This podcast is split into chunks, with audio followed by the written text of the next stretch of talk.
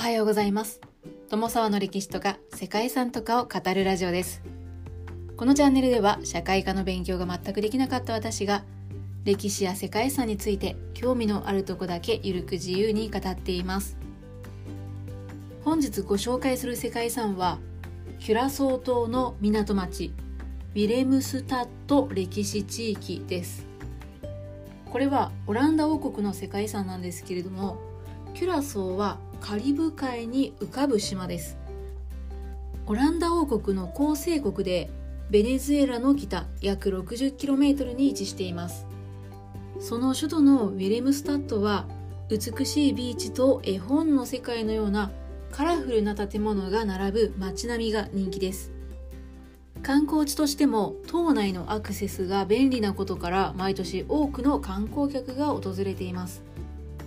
人気の観光スポットでもあるウィレムスタッドの歴史地区なんですけれどもキュラソーの歴史というのは壮絶なものだったんですね。キュラソー島は1499年にスペインによって発見されてスペイン領となりました。もともとここに住んでいた先住民は1527年にスペイン人に労働奴隷として連れて行かれた結果ほぼ絶滅してしまったそうです。1634年にはオランダが艦隊をキュラソー島に派遣させてこの地をオランダが奪還しました。その後オランダは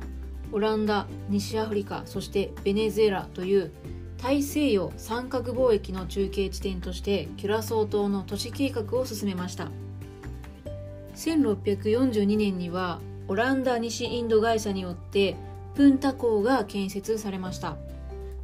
オランダ西インド会社というのはオランダ政府から特許状を受けて設立された貿易を主とする会社です。特に植民地獲得への貿易や植民地の経済支配の目的で作られたものなんですけれどもそうした経済活動というのはリスクが大きかったので会社設立の見返りとして経済貿易に関する独占権を与えられていたそうです。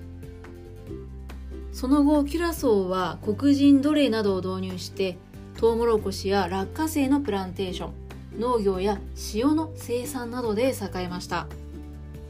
ウィレムスタッドではこのオランダ植民地時代にアムステルダム要塞の様式を取り入れたパステルカラーの鮮やかな色彩の街並みが完成しました。1854年になると奴隷制は廃止されましたがキュラソー島の経済自体はそれによって崩壊的な打撃を受けることとなりました。第二次世界大戦の最中ではオランダがドイツの領下になりキュラソー島はアメリカとイギリスの占領下となりました。結果的にはそれがきっかけで自治が求められて2010年に特別自治体となり現在に至っています。現在も住民はアフリカ系黒人とオランダ系白人をはじめとしたさまざまな民族で構成される町で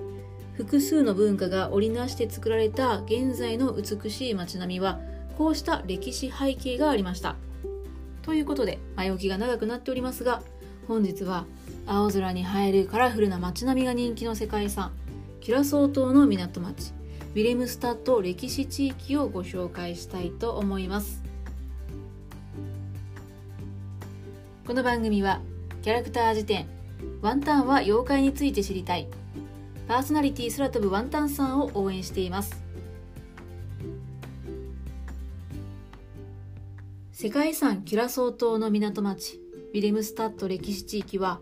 カリブ海のオランダ自治領キュラソー島にある町並みが登録されています。ウィレムスタッドはオランダが黄金時代に築いたカリブ海の交易都市でした。本国と西アフリカ南アメリカを結ぶ交易で発展して多様な文化を吸収しながらユニークな植民都市が築かれました。キュラソー島は1499年スペイン人航海士アロンソ・デ・オヘダによって発見されました。1634年にオランダ西インド会社がキュラソー島を襲撃して奪取して以降は19世紀初頭に数年間イギリスが占領した時期を除きオランダ領として存続し続けました。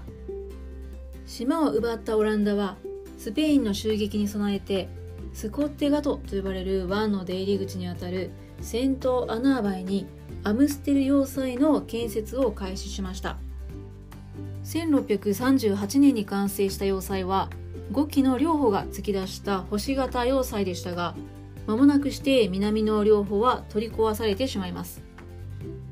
首都のウィレムスタッドは南アメリカとスペインを結ぶ中継地として繁栄して17世紀半ばからオランダ西アフリカ南アメリカをつなぐ三角貿易の拠点となり多数の黒人奴隷を輸入販売していました。そしてこの頃スペイン・ポルトガル系ユダヤ人であるセファルディムが多数入植して1730年までに白人人口の半数を占めるようになりました。ウィレムスタッドへの入植はアムステルダム要塞を中心に進められて4つの居住区が開発されました。4つのうち最古の居住区であるプンダは1650年代にアムステルダム要塞に隣接して5番の目状の方角設計でグリッドを築き一帯を城壁で囲って要塞都市としました。これはオランダ伝統の要塞システムを流用したものでした。1674年には北の湾を埋め立てて拡大すると18世紀の初めには城壁内に200棟以上の住宅が立ち並んでいました。この当時の代表的な建物には1732年にユダヤ教礼拝堂として建設されたミクベ・イスラエル・エマヌエル・シナゴーグや1745年に石像建築となったフォート教会が残されています。ただその後城壁は必要が薄れたこともあって1866年に撤去されています。1707年にはプンダの対岸でオトロバンダ地区の開発が始まりました。当初はアムステルダム要塞からの車線を確保するために平屋が中心でしたが後にプランテーションの農場主たちが広々とした住宅を建設するようになりました。入植者が増えると南側を中心に手工業者や労働者の住宅街となって小さな住宅が高密度に連なる家並みが誕生しました。そして19世紀の後半には北西部が拡張されて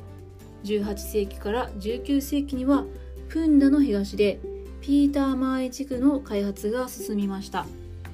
ピーターマーイは船長や政府高官貿易商らが暮らす高級住宅街で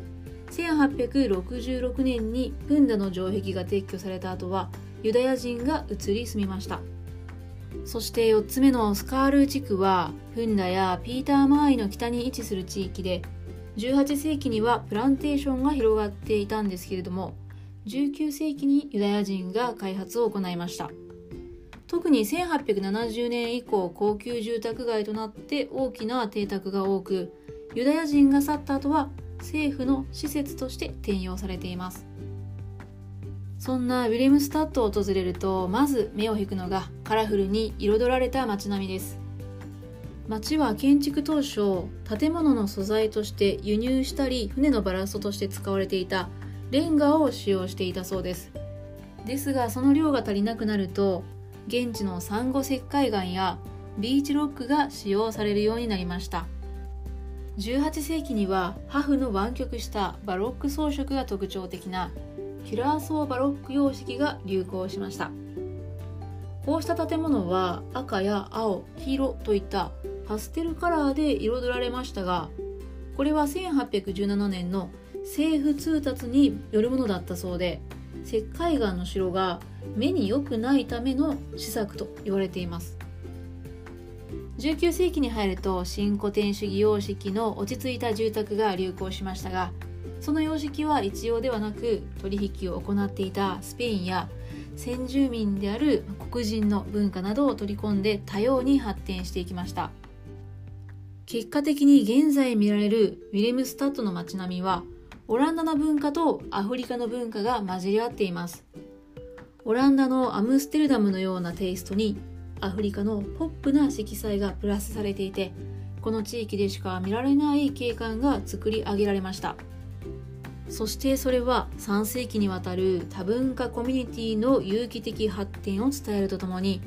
オランダ黄金時代のカリブ海における際立った港湾都市であり都市計画と建築についての重要な証拠として残されています。ウィレムスタッドはアメリカとアフリカの文化と地域の文化的特性が融合してヨーロッパの要素を典型的なカリブ海のスタイルに発展させた例でありそれが比較的手つかずで伝えられているという点で世界中から高い評価を受けています。とはいえやはり人が集まる都市ですので都市開発や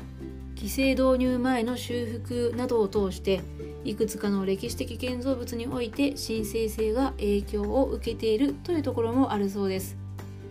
現在は修復保全プロジェクトにおける輸入原料への交換などは条例や規制によって厳しく監視されているそうです。